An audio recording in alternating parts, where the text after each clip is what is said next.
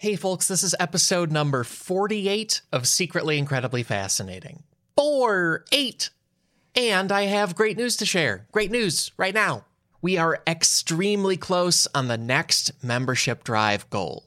Less than $50 of support away. Also, when this episode aired and hit the feed, maybe that got us there. You know, I'm I'm in the past talking, so you know, you can find out. That next goal that we are so very close to is digital art for every patron. The art is from top notch illustrator Adam Koford. It celebrates all 50 episodes of this podcast. It's going to be detailed, it's going to be fun, it's going to be a feast for your eyes, and every patron gets it if we hit that goal. I'm optimistic about us hitting that goal. Like the, the support in the past few weeks has blown me away, really has. And if enough listeners come through, by which I mean if you come through and a couple other people do, you will join a tiny and wonderful group. A few weeks ago, I shared that less than 10% of listeners back this show. And when I say less than 10%, I mean a lot less than 10%. It's a very small group. So if we suddenly had 10% of listeners supporting the show, this membership drive would super extra work out. We would knock out every goal and then some. I designed it to be achievable, and it totally is. Will we do that? I have no idea. Again, I'm I'm in the past. I know very little about anything. Either way, we are so, so, so close to that digital art for episode 50. We are so close to turning that big milestone episode into a party. I hope we get there. And in the meantime, please enjoy episode 48. Eyeglasses. Known for seeing, famous for reading. Nobody thinks much about them unless they're buying them. So let's have some fun. Let's find out why eyeglasses are secretly incredibly fascinating.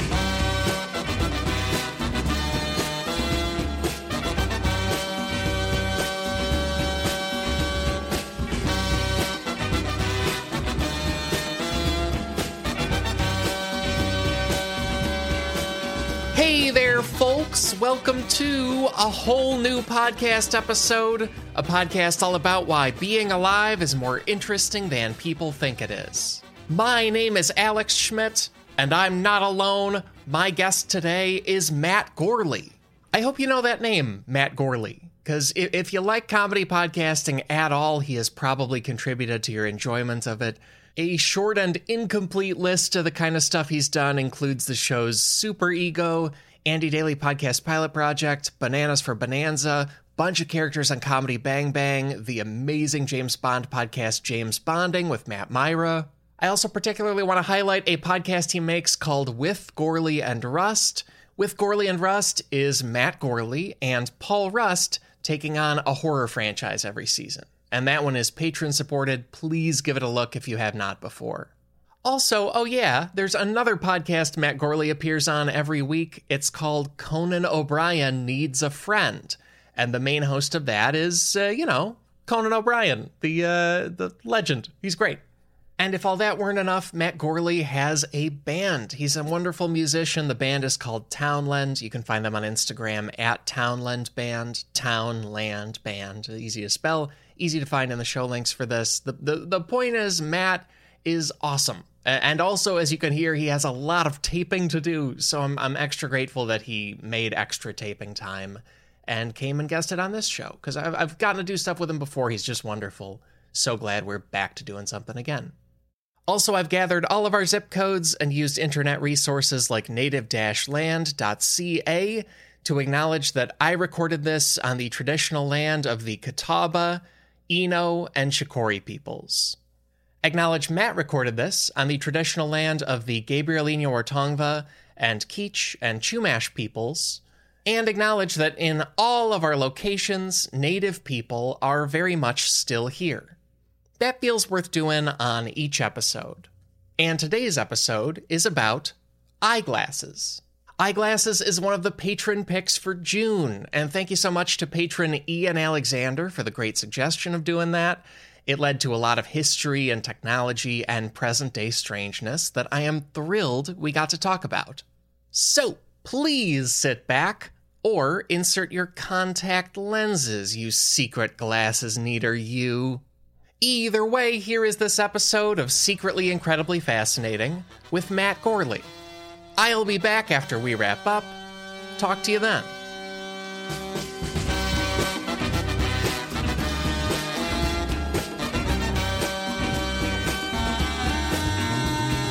Matt I am so glad you're here. Thank you for doing this. And I always start by asking guests their relationship to the topic or opinion of it.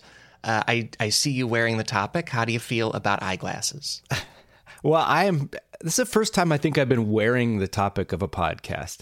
And uh, how do I feel about eyeglasses? I have no option but to feel about eyeglasses because I think I've worn glasses since freshman year in high school.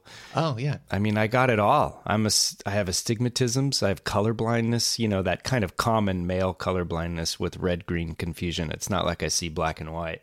Uh, but luckily, I like glasses. I like them as a, an accessory. Sometimes I don't like them when I'm on the couch, like leaning on my hand watching TV. They kind of get wonky and bent and are uncomfortable, but not enough to make me get LASIK.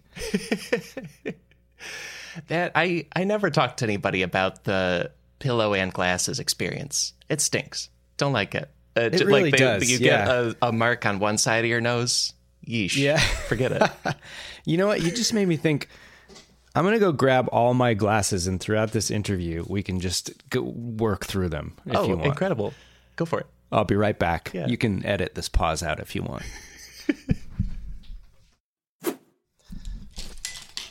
okay, I got all my glasses, and my cat joined me too, so we're we are set. And thank you for putting glasses on the cat. That's really on theme, on brand. Gets me in the zone. I like it. Yeah, I, I you brought in like a handful. How many are there? As of now, well, I think I still have all my old glasses. For some reason, I keep all my old glasses and cell phones because there's nothing more of a marker of an era of your life. Like I can look at a certain cell phone and go, uh, that period of my life, or glasses and go, like that period of my life. So I have five glasses right now that I could theoretically still wear that are like up to date prescriptions. Nice. But I only wear three of the five, really. And that's not, that's nice variety. I th- I feel like I do one all the time, and I I've had glasses since like age seven or eight. Wow. So I I really just got locked into like like there. I feel like other kids had the thing of do I look cool in these or not? I have to make decisions, and I was just like I need to see. So we're doing this, and and but I think I just do one all the time, and then have a backup usually. That's good. That makes it easier, I think. Yeah. I have definitely have the pair I wear the most, and then the other two that I wear kind of like split the time with them. They're they're a third of the time between the two of them. Not not to go way deep on this, but what prompts switching pairs? Is it a style thing? Yeah, I guess it is. It it's a combination of oh, I've been wearing this one for a long time, but sometimes you know, like whatever you're wearing that day, some glasses just go better with that, and especially Yeah. these that I the ones I'm wearing right now, by the way, are not the ones I normally wear. For some reason, I've had these on lately, but these are my normal glasses, and they're kind of like almost clear framed, yellow clear framed things. But sometimes, like if you dress up a little bit, you might want to go a little more formal, and that's what these are. I call these my like they're like my Al Franken glasses. A darker frame there, yeah. Then I have these, um, which is great for a podcast. You can't see any of these, but these are like what Indiana Jones has in Temple of Doom. They are like that. Great. Yeah, Yeah. they're very '90s. Yeah, like a brown, a brown roundish frame. Yeah, way into it. And then I have just some classic Warby Parkers, two toned here. Yeah. And then this, this, these I bought because they're like almost kind of like Alec Guinness or Gary Oldman and Tinker Tailor Soldier Spy. Like I might wear these with a suit. They're kind of 70s British, but Yes. I never wear them. I've never worn them in public because look at them. They look weird. I feel like with glasses as people too, like we'll put on something that's two percent different and feels strange. You know what I mean? Like Yeah. I like they're two percent different, and I know what you mean. They, it is a big flip. Yeah. yeah, and I have no problem wearing something a little weird, but I have to feel comfortable in it because I don't want to walk around all day thinking people are. I'm going to be looking at people like, "Are you looking at me weird?" Which this just ruins your day. You just have to feel at home in, in your glasses and your clothes. Yeah, that's right. One last thing you mentioned movie characters wearing them, and got got to talk about James Bond with Matt Gourley a little bit. And Sure. I always liked the parts in, and I know Pierce Brosnan's not your favorite, but I always liked the Pierce Brosnan parts where he puts on glasses because information is being talked about. I love that. really, like he, he goes into Clark Kent mode. yeah. Because and I feel like Bond doesn't do a lot of like spycraft or detective work that often. You know, No. like it's a lot of going into a casino and telling people he's James Bond. But once in a while, he's like a schematic. Oh, okay, let me get these out. You know, it's great. Yeah, and the more rugged the James Bond, you might see them in sunglasses, but you'll never see them even undercover. Like Connery and Craig are never just wearing eyeglasses. Pierce Brosnan would, Roger Moore would, and then Lazenby. I can't remember. I think even when he goes undercover as this like really nerdy genealogist, he still ain't gonna put on glasses. Two, those are two just like classically nerdy. He, they would Connery and Lazenby, if they put on glasses as Bond, they would have started punching themselves. Yeah. Just broken mirrors across Yeah. Monaco or wherever. Yeah. Yeah. well, and uh, and from here, I think we can get into the stuff about eyeglasses. And Sounds on good. every episode, our first fascinating thing about the topic is a quick set of fascinating numbers and statistics, and that is in a segment called. I can see clearly now the stats have come. I can see all numerals in my way. And uh, that name was submitted by Laura Hadi, and specific to the patron pick topic too. We have a new name for this every week. Please make them as silly and wacky and bad as possible. Submit to SitPod on Twitter or to sitpod at gmail.com. but we got stats and numbers here, and the first number is 75.7%. Hmm. And 75.7% is this this stat from 2010, but it's the percentage of American adults who wear vision correcting eyeglasses at least some of the time. So Wow. slightly over three quarters, which I did not expect. I yeah, that seems high to me. Because you see, I, maybe it's because people switch to hmm. contacts a lot of the time or something, or they only use them for reading or something. But I, I really thought, I don't think I thought I was in like the the vast minority of people wearing glasses or something, but I thought it was not most people. Yeah, I didn't know we. Turns out I it is. mean, we should just unite as a voting bloc, and really, like, we could just have the country our way. Forget Republican Democrat. It's you know Right. visually challenged versus the 2020s. um, do you did you ever wear contacts or flirt with contacts? I wore contacts some in college, and then at my like first job out of college was as a production assistant, and the hours were long in a way that made me not want to wear contacts anymore. I get that. You know, yeah. like every time I'd want to switch out of them, somebody's like, "We need a, a coffee from ten miles away," and I would go, and I'm stuck. You know, And there's nothing worse if you've been all day in contacts and you want them out. My I can't do it. I I'd worn them uh, for acting and stuff when I couldn't have glasses, or I tried them for a while, and my eyes just itch and burn all day, and I just gave up. I think the last time I wore contacts was, and, and they like funded it. It was a web series that was sci-fi, and somebody specifically said the phrase like, "There aren't glasses in the future." Yeah, it does seem you like do you it. can't have glasses or bald people in the future. Like those things would have been solved. Oh yeah. yeah, I'm, I'll bet Picard is turning down offers all of the time. They're like, we can do this in two seconds. It's this machine I'm holding. It's this size. this Yeah, size being my hand like- making a very small thing. Anyway. They've solved baldness, but there is a certain faction that got grandfathered in as like, wow, that's really vogue to have bald head by choice like this, you know, and glasses. Right. Yeah. And the next number here is $10 US. $10. And that's the approximate lowest cost of making eyeglasses frames.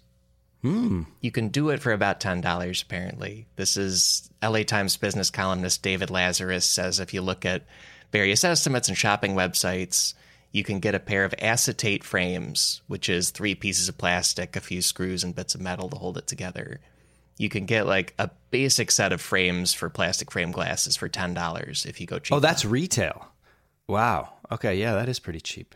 Yeah, and the lenses are more, but that's like that's an element of glasses that often costs a lot. And also, you can get maybe a wobbly bad version, who knows? But you can get a version for ten bucks. I know. And have you noticed lately the the upgrades on lenses are, are like like 1950s car color paints and things like that and clear coats and stuff because there's now blue blocker versions for computer screens plus non glares plus anti scratch And you really can get up to like $500 just for a pair of lenses these days. It's crazy. Oh yeah. Well, I don't know how strong your prescription is, but mine is is pretty strong. It's like minus six and a half each side, and uh, and so they offer me an upgrade where it's oh it'll be a thinner lens and it's a lot of money. But if I don't do that, then Oh. I have like you know entire storm windows in front of me. It's really. And So- your eyes are magnified like through a fishbowl. yeah Yeah. yeah I'm like a cartoon turtle basically. That, that's what happens. Yeah. Uh, Yeah. Yeah, and, and you're right. Like I, I couldn't find like solid research on it, but people are offering like blue lenses for if you do computer work all the time, and, and there's all kinds of options for that yeah. stuff. Yeah. I know. I, I waffle with it myself. And, and it's interesting that we're doing this episode because it is time for me to go back and get a new eye exam and get new glasses and stuff. So I've been putting it off. The dentist and the eyeglasses were the two things during the quarantine that I just let go. Yeah, that was that was scary when it was dentist time and the and pandemic was still going. I was like, okay, Yeah. I mean, I just stopped brushing my teeth all through quarantine. I just went completely. I'm not doing any of this. amen. Right? it was always hogwash. Don't need it. Yeah. Big toothpaste. You don't, you're not going to get me. Next number here, and, and it's actually it's handy that you have a stack of glasses in front of you because the oh. next number is three, and three is the amount of numbers that are printed on the inside of a glass's arm for Oh, most glasses. really? So if you look at, and I I checked mine before taping, so I had to jump on you. It's, it's it was inside like the the ear bit of one of the arms, but there's usually a set of three numbers. Mine are 51, 18, 145, and that's the dimensions of your eyewear in millimeters. Oh, So the first number is how wide the lenses are at the widest point. Second number is the bridge between like the sides of the lenses, and then the last number is how long the arm is. okay. And not all of them have it, but a lot of them have very small print three numbers in there. I've got three out of five have them. The uh, Indiana Jones ones clearly do not have room for them because they're so thin. And then these Tinker Tailor Soldier Spy ones just say frame France, and that's it. And they're just like, look, here in France, it's all about the look. We don't go by numbers, we do it by our gut and by our heart. Yeah. I, I want that to be an explanation for a lack of numbers from now on. Like, well, France. hey. and then they bicycle away. Like, nope, forget it. Uh, but yeah, the it's just a fun Easter egg you can do with your glasses at home. Check for the little measurements stamped on the inside of the arm, is what that earpiece bit is called. That's the technical term. Okay. Yeah. Oh, wow. And the last number here before the takeaways, last number is 1,928. 1,928 pages is the length of the letter that Google wrote to the US Patent and Trademark Office because they wanted to trademark the word glass. What? Oh, for their Google glasses. Yeah. For their Google Glass. Back when they were oh, doing this, they wanted to the trademark the word glass itself, and they were rejected. The but they tried. nerve. Wow. Good. Yeah. Yeah. Wow, the nerve. Man. that was like some who was it? Some celebrity was it Paris Hilton that wanted to trademark what was her phrase? Like hot, that's hot, or am I, or is there like a Oh, I think that's hot was her. Yeah. Just about anything Yeah. people did. Yeah. Yeah. Gutsy. But Google trademarked the phrase Google Glass, but they were hoping it would become so popular that people are going around saying like, "Hey, I'm on Glass" or "I'm using Glass," you know, and so they wanted to trademark that. Oh my god. And uh, Can you imagine? Look, our world got dark for a while, but it could have been much worse. uh, yeah, when when Google Glass runs wild and everybody's using it, Yeah, exactly. totally plausible. I, I, I think it just didn't happen to happen. That's the only reason I can figure out. Yeah. Imagine if the January 6th insurrection happened, but all the people were wearing Google Glass. Like that would just be so dystopian. I don't even know how to process it. Oh man. One thing I think about with that insurrection is that I proposed an emoji of the bison, and then there was that shaman guy with a big bison hat head on when he was in there. So him Yeah. and Google Glass is Yeah. very past and future to me. I don't like it at all. like it was already bad, and now forget it. well, uh, those are the stats and numbers this week, and now we got three main takeaways about glasses. Let's get into takeaway number one. Before we had modern eyeglasses, we had a bunch of strange workarounds because people have always needed them, and uh, and there's uh, just a bunch Right. of you know weird stuff people did in history before we developed the first like modern glasses in the 1300s. It is strange that evolution didn't figure out sort of like consistently good eyesight. That it's weird to me that 75% of people need glasses.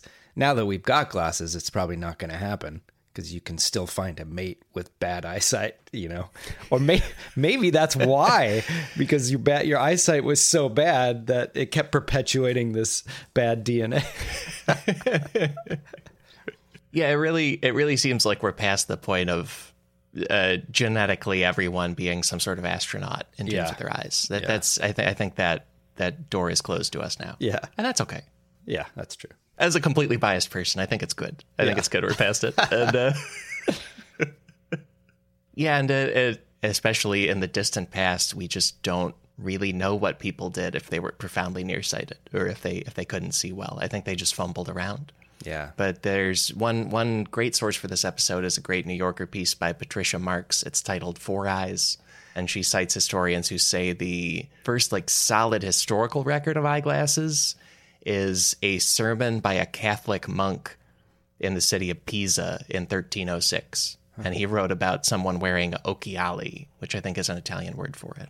Oh. But so we around then probably had early glasses, and she says by the 1400s, craftsmen in Florence were turning out what are basically real eyeglasses today. They're they're more antique looking, but that's the general idea. So we've had that for you know several centuries, but before that, people were just kind of trying to think of stuff to do. And one fun example is the there was an ancient Roman guy named Seneca the Younger who lived 4 BC to 65 AD. And supposedly he read all of the books in Rome by viewing them through a glass globe of water. And the ah. glass globe of water enlarged the lettering on the pages. Okay, yeah. I wonder if they ever then tried to do a kind of like facially supported mini aquarium in front of each eye that kind of would allow you to do that. But I guess it has to be closer to the object, not to the eye. That would make everything even more blurry. Yeah, oddly, that's that was kind of the first system most people used was why don't I put magnification on the thing I'm reading, Yeah. and then I'll just adjust my head to mm-hmm. like put it where it is, and then the rest of daily life when you're not reading, I think you're just stuck. Yeah. that that was kind of the first system. that makes sense. And and yeah, and you have to get a globe of water. I don't want to deal with that. I'm busy. no way. If I'm thirsty, yes, I'll do it. Otherwise, no. But then I then I drink my eye sight improvement. Oh man, what a world. I man, I would totally forget and drink my thing. Yeah. Hundred percent would happen all the time. If my glasses were liquid, I would drink my glasses all the time. I'd be I'd be too lazy to get up a glass of water and just like, oh, I can see poorly for an hour. I'm just so thirsty. Okay. There's also another interesting workaround here. This coming from historian Sarah Bond, a professor at the University of Iowa who studies a lot of ancient Roman stuff. And she says that the Emperor Nero, who lived in the 30s to the 60s AD, um, he used to watch gladiators fight by looking through an emerald. Whoa. And and some sources say that was a version of sunglasses, but she says it's more likely it was to it was like a lens-ish shaped emerald that helped with his nearsightedness, so he could just see the the gladiators more clearly. oh, interesting. Wow. I would leave it to an emperor to be able to afford an emerald mon- monocle, basically. Yeah, Wow. yeah, a, a gem solution, right? Yeah. Great. Available to everyone. And also, I guess Nero and Seneca the Younger knew each other. Like Seneca was part of Nero's administration, and so so maybe he got some of the idea from him. But Ah, yeah. in the early days, people were just like guessing stuff that would help. Right. And then the first like consistent forerunner of glasses was what was called reading stones, which is what we were talking about before of putting something on the text. And it was kind of European monks' version of having glasses. They would take a transparent mineral like quartz or something made from actual glass. And in the 1000s, 1100s, 1200s, they would put that on top of the text and it magnified the letters. Okay. Yeah. So that was how a nearsighted monk worked. That was how they could do it. Yeah. Emerald for an emperor, quartz or mineral for a monk. That makes sense. Right. I, the, I, I hadn't thought about the because I was just thinking about oh monks have this job where it's reading intensive and that's rare, but I wonder if people were jealous of like oh that fancy monk with their quartz item, you know, like lucky lucky them they get to read the paper. I don't get to. Never mind that I can't read, but I still want that quartz. also, why am I from Texas? Yeah. yeah. Uh, the it also the sources here say the other main use of reading stones was to get a closer look at holy relics. Oh. So if somebody had like what they claimed was a piece of the true cross or something, you use a reading stone to like check. I guess there's no evidence, but yeah, it's like what you're using Oh, if yeah. you want to check It's- that. It's like a jeweler's loupe. A lot of that, yeah. Yeah. Yeah, a lot of it's it. weird with history that uh, until very recently uh, there were kind of only specific jobs where you needed to close read stuff effectively. Like Yeah. the past few centuries there was more of that. But earlier on it was like, I don't know, you can farm, right? And they'd be like, "Yeah, I can farm." And then they're horribly nearsighted, you know. You could still count seeds without eyesight, I think, though. And, you know, yeah. Yeah, it's called feeling the seeds. Put them in your hand, buddy. but yeah, so I, I don't know. I like that reading stones existed. It's a pretty smart solution to not having glasses yet. And Yeah, it's pretty I'm, good. I'm glad. I'm glad nearsighted people a thousand years ago could still be a monk and and do that stuff. It's Me good too. stuff. But um, and another takeaway here with glasses history is takeaway number two. Takeaway number two. The word glasses is kind of obsolete, and the word lenses comes from lentils. The the the beans, the legume? Yes, that's right. Wow. Okay, I'm all ears.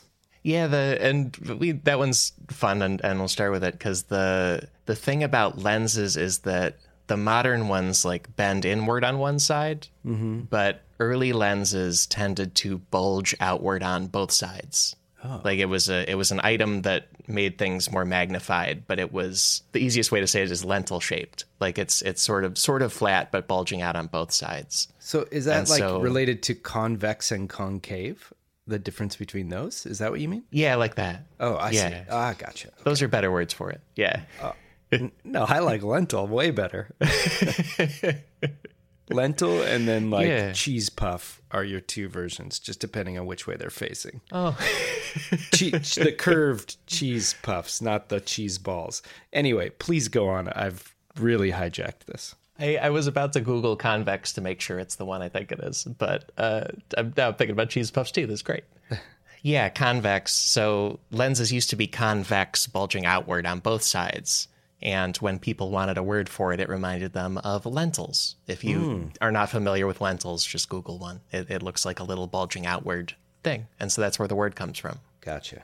That's cool. But now they're not shaped like that, so it's not uh, it's not quite the right word anymore. It's a different thing. But that's funny. That's where lens came from is lentils. Wow. Interesting. Yeah. Yeah, the Latin word is lentis, and then that shortened to lens. Okay. And we got there. Got yeah. it. And then uh, and then as far as the word glasses being a little obsolete, our eyeglasses are not really usually made with glass anymore. That's sort of a past thing. Our lenses are almost always plastic or some kind of polycarbonate that's also a plastic. Yeah. Well, so when did glasses, actual glass, go away? Because I remember when I was younger, I think you could have the option to get glass. Oh yeah, and it's still it's still a thing. It's just a lot less common, and also in most cases, people are just taking a disc of plastic and using a lathe to carve it into glasses lenses. And we'll link an episode of NPR's Science Friday, hosted by Ira Flatow, where he talks to a general manager of a like lens manufacturer about how that works Wow. because it's not it's not super interesting, but it's it's just taking plastic and carving it with a lathe, and glass is sort of an old fashioned way to do it. Yeah. Got it. And the the origins of that come from like 1300s Italians carving actual glass into lenses, But from there, we've gotten plastics, plastic ways to do it, especially in the 20th century. Uh, and also better lens making led to our telescopes and our microscopes. And so there's a whole history of people trying really hard to make lenses better. And along the way, we kind of got past glass for our glasses. Don't need it. Hmm. Poor glass. Yeah, it can still be Mexican Coke and stuff, but you know, it doesn't need to be on our faces so much. That's true. Off of that, we are going to a short break, followed by a whole new takeaway.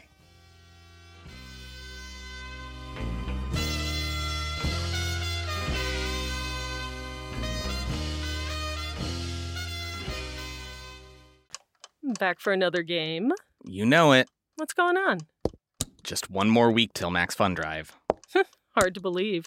It's been a heck of a year since the last one. We're now a worker owned co op. We raised $50,000 for charity last year. And we've added a bunch of awesome new shows. But do you think we're ready to do it again?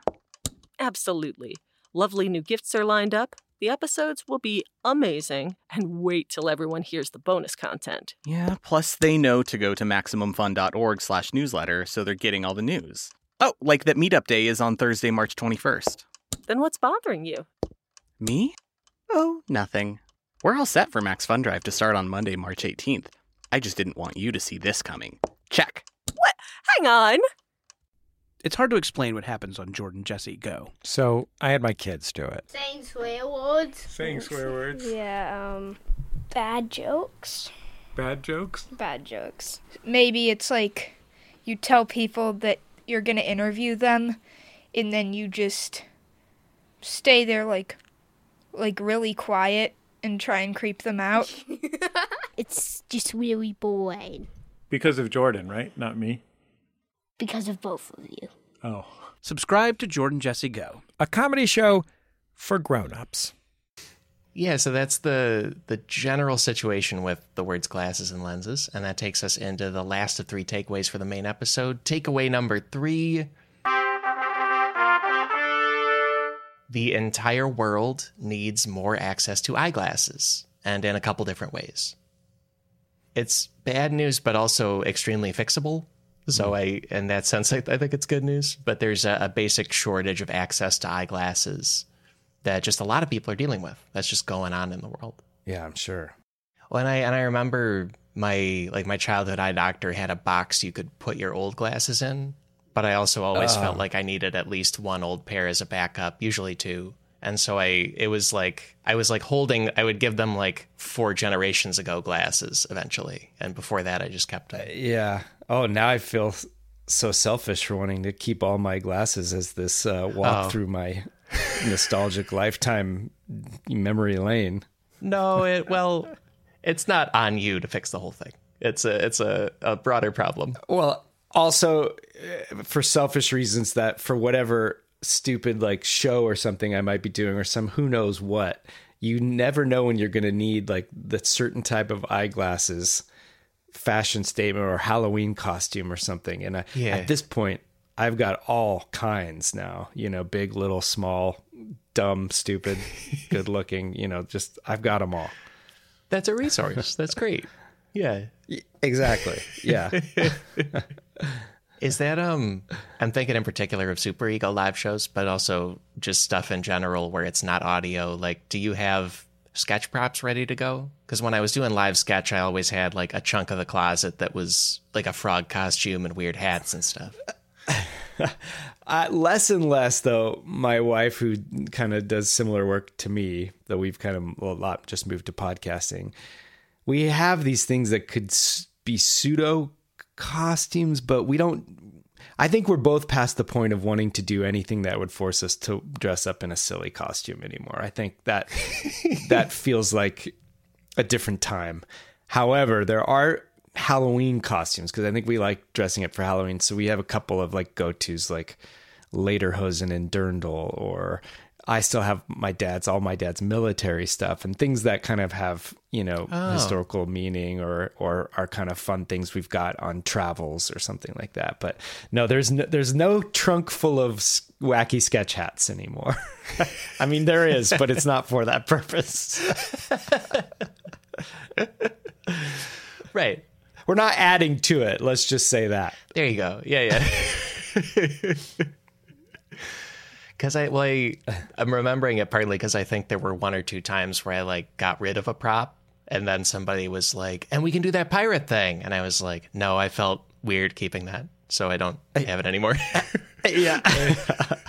Actually, I we would need a new one.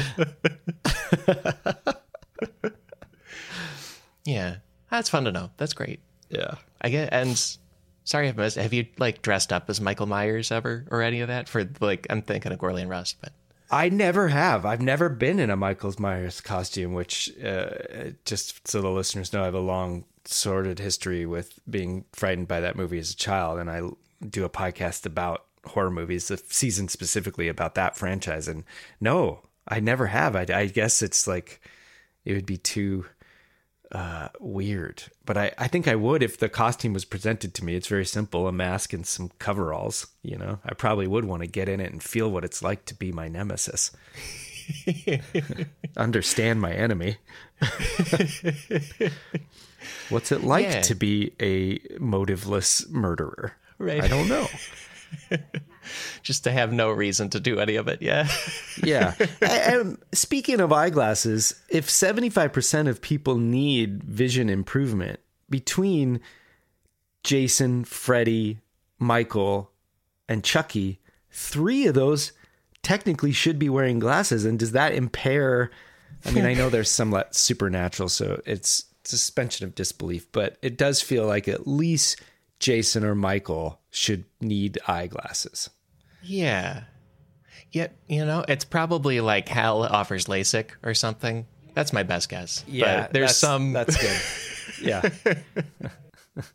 There's like onboarding in the underworld where they're like, okay, welcome to Vengeance. Um, LASIK, obviously. Uh, here's dental. Uh, yeah, the all the healthcare plans in hell are incredible. Like all the human resources, it's just like European medical coverage. It's just really, you know, no good. I guess. yeah, Sweden and hell. Those are the ones. the taxes, though, they're in hell. My God. Well, uh, but yeah, but the in terms of the world's need of glasses, uh, and this is it's a thing that would be so easy to fix, which I think is very exciting. But the World Health Organization says that globally, at least 2.2 billion people with a B have a near or distance vision impairment, and then in at least 1 billion of these cases, the vision impairment could have been prevented or has yet to be addressed. So Oh, either they could get glasses now, or glasses would have helped. Um, it's so it's just a thing in many countries, many situations, including the U.S., where people are lacking glasses and could use it. Um, and good news, it's like ten bucks to make a set of frames apparently, and the lenses you can just carve them out of plastic. Yeah. So great, we could fix it.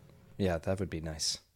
It's also they say it's relatively specific to poorer countries. More than eighty percent of people they say that more than eighty percent of people with near vision impairment in sub-Saharan Africa could use glasses or contact lenses for it, and that number is less than ten percent in North America, Australasia, Western Europe, East Asia, relatively high-income countries there. Hmm. But it, so there are countries where like truck drivers can't see the road well, and farmers can't see if their crops are ripe or not very effectively without getting like putting their faces toward them. Uh, and then kids in school, there's there's you know just our lives with glasses, the ramifications of not having them is is out there. It's going on.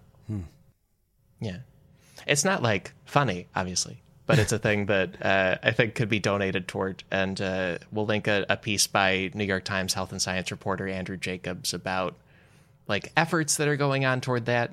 He talked to a nonprofit that works on getting eyeglasses to the developing world. So there, there are organizations out there doing this. Oh, that'd be good to know. I'd be very interested in that. Yeah. Yeah, we'll have extensive links for it because I think it's cool. Yeah. And uh, they also said that in 2015, the entire world only spent $37 million US on getting glasses to people, which is a fraction of a fraction of 1% of what we spend on like global health and helping people. So we could just raise Oh. that. It's out there. Wow. Yeah. Absolutely. Yeah. Good. Yeah. And we don't need to invent anything new. They invented these in the 1300s. It's great. I know. Yeah, no kidding. Yeah, there's no R and D that needs to go into this. Yeah. and then also in the US specifically, there's like a business situation going on that, that limits people's access to eyeglasses. The professional organization of US optometrists is called the American Optometric Association, or AOA. They spend a couple million dollars on lobbying every year toward Congress and on campaign contributions because they're trying to change laws that let you take your eyeglasses prescription from your eye doctor to another place to buy eyeglasses there.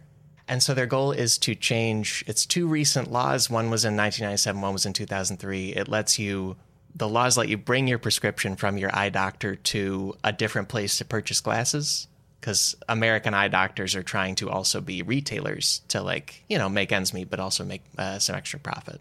So they want to change that. Yeah, I've come up against some resistance in that, and it's really annoying. It's made me leave a certain optometrist who is really territorial about things and really upselly. And Oh, yeah. I did not like it at all. Yeah. I did the same thing once in, in LA. Yeah. I was I was like, okay, I, this is this is a medical it's officially a medical device by law and you're allowed to go somewhere else, but they'll give you like kind of the the hard sell if you do. Yeah, I, and I remember trying to get my prescription from them, and they were really cagey about it. Kind of like, kind of like, oh, who's who's this girl you're dating? You know, like what what you like her better than me? You know, what what do you? It was just, it was weird to the point where I, I mean, that's half the reason I haven't gone back to get another prescription. It just feels always a little emotionally uh, manipulative. Yeah, man. It is good when you go back. They can they can be like, long time no see because of the pandemic, right? And you'll be like, yes, the pandemic. Yes, yeah, that is why I stopped seeing you guys for a while. The crisis. Anyway, I just need to pick up my things. Yeah. You should you should come with a big like cardboard box, at, like like you're moving out of a place, you know. And then they're like, it's just a piece of paper, Yeah. and you're like, no, but this is the vibe I need. This is a breakup. Uh, it's over. Drop it in the box. Uh, yeah, and so that's that's going on in kind of the U.S. specifically. We'll link a piece that talks about it by Yascha Mounk in the Atlantic, and he says that he's lived in several European countries and also made emergency glasses purchases in Peru. Hmm. And in all those cases, he could just tell them his prescription and receive stuff. Hmm. And there was not this like this US system where I think even under our laws, you need like a written out prescription, like it's medication, Yeah. to go and get glasses somewhere. Yeah. It's it's strange. Yeah, and it's not like pills or something. You you don't. I, why? Why all the security? You're not gonna yeah, you're not gonna abuse your eye prescription and start like I, I just want to go one more negative point Right. on the left. I just and then I swear I'll stop. Oh my god. Just come on. Come on. Give me the negative 7. Come on, please. Right. Give me give me the ones that turn me into an eagle or whatever. I I need it. I need the power. Like, it's not what we're doing out here. well, and then the the last obstacle to like glasses access is corporate consolidation, and we we won't talk about it much because there's a lot of, a lot of comedy shows have talked about it, and they're all going off of a, a 60 minutes piece by Lesley Stahl in 2012. But there is one company called Luxottica that is the number one like frames maker in the world and they do it for designers and regular companies and they also own eyeglasses stores and sunglasses stores and a vision provider and then they merged with a company called Essilor that is the main lens maker so oh. there's there's more or less a monopoly in eyeglasses making and so that raises prices too makes it harder Oh, interesting. So what's Warby Parker's deal? Are they part of that? i believe they're separate and so that's part of their whole approach yeah I see. Got it. and uh, yeah, because they these guys mainly own LensCrafters and Pearle Vision are their main like retailers that they own. And the the whole in the monopoly is you can start your own eyeglasses company because it it's not like proprietary technology, but they're just trying to be kind of Right. the main thing everywhere. Yeah, corner the market. But it's all uh, again. It's sad that a lot of people need glasses, and it's great news that we can get them glasses. It's not it's not inventing a vaccine or or splitting an atom. It's just a thing we can go do. I was about to say we can see it. I'm not trying to be cute. It's just where my phrasing went. Uh, Alex, it was cute though. oh, hey, And not in a bad way. Not in a bad way. It was adorable.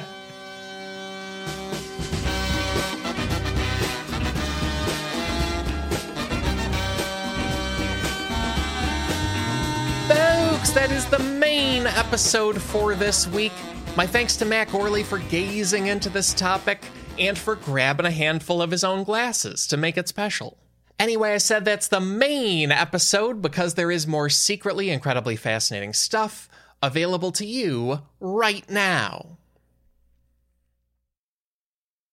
If you support this show on patreon.com, because patrons get a bonus show every week where we explore one obviously incredibly fascinating story related to the main episode. This week's bonus topic is several surprising stories about the iconic eyeglasses of famous entertainers.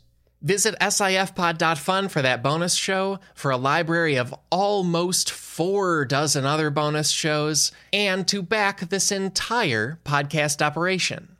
And thank you for exploring eyeglasses with us. Here's one more run through the big takeaways. Takeaway number one before we had modern eyeglasses, we had a bunch of strange workarounds. Takeaway number two the word glasses is kind of obsolete, and the word lenses comes from lentils. And takeaway number three the entire world needs more access to eyeglasses, and for a couple different reasons. Those are the takeaways. Also, please follow my guest. He's great. Matt Gourley has an incredible amount of credits and shows and just just cool things to his name. To pick a few highlights, you can hear him weekly on Conan O'Brien Needs a Friend, alongside Conan and Sona. You can also support his podcast with Gourley and Rust, of course, co hosted with Paul Rust. It's a fantastic balance of horror and being terrified of horror, which I relate to. And the Instagram account at Townland Band gives you wonderful music from Matt Gourley's band. A lot of covers, a lot of new stuff. It's it's just a really pleasant account to be following and enjoying. Many research sources this week. Here are some key ones. A great article in The New Yorker written by Patricia Marx that's titled Four Eyes. A great radio show called Science Friday from NPR. It's hosted by Ira Flatow, and it's a 12 minute episode where they break down exactly how your plastic lenses get machined. It's really nitty gritty, but I want you to have that if you are super interested in that. And finally, an exciting historian of ancient times, Dr. Sarah E. Bond is an associate professor of history at the University of Iowa. Linking to her blog, it's her own great site. It's called History from Below, and in particular, her stuff on Nero and Seneca the Younger and how their vision worked is amazing. Find those and many more sources in this episode's links at sifpod.fun. And beyond all that, our theme music is Unbroken, Unshaven by the Budos Band. Our show logo is by artist Burton Durand. Special thanks to Chris Souza for audio mastering on this episode. Extra, extra special thanks go to our patrons. I hope you love this week's bonus show. I'm also thrilled there's so many of you who are new and showing up for, for the first time. Welcome to the party of this podcast. Thrilled you're here. And of course, thank you to all our listeners. I am thrilled to say we will be back next week with more secretly incredibly fascinating. So, how about that? Talk to you then.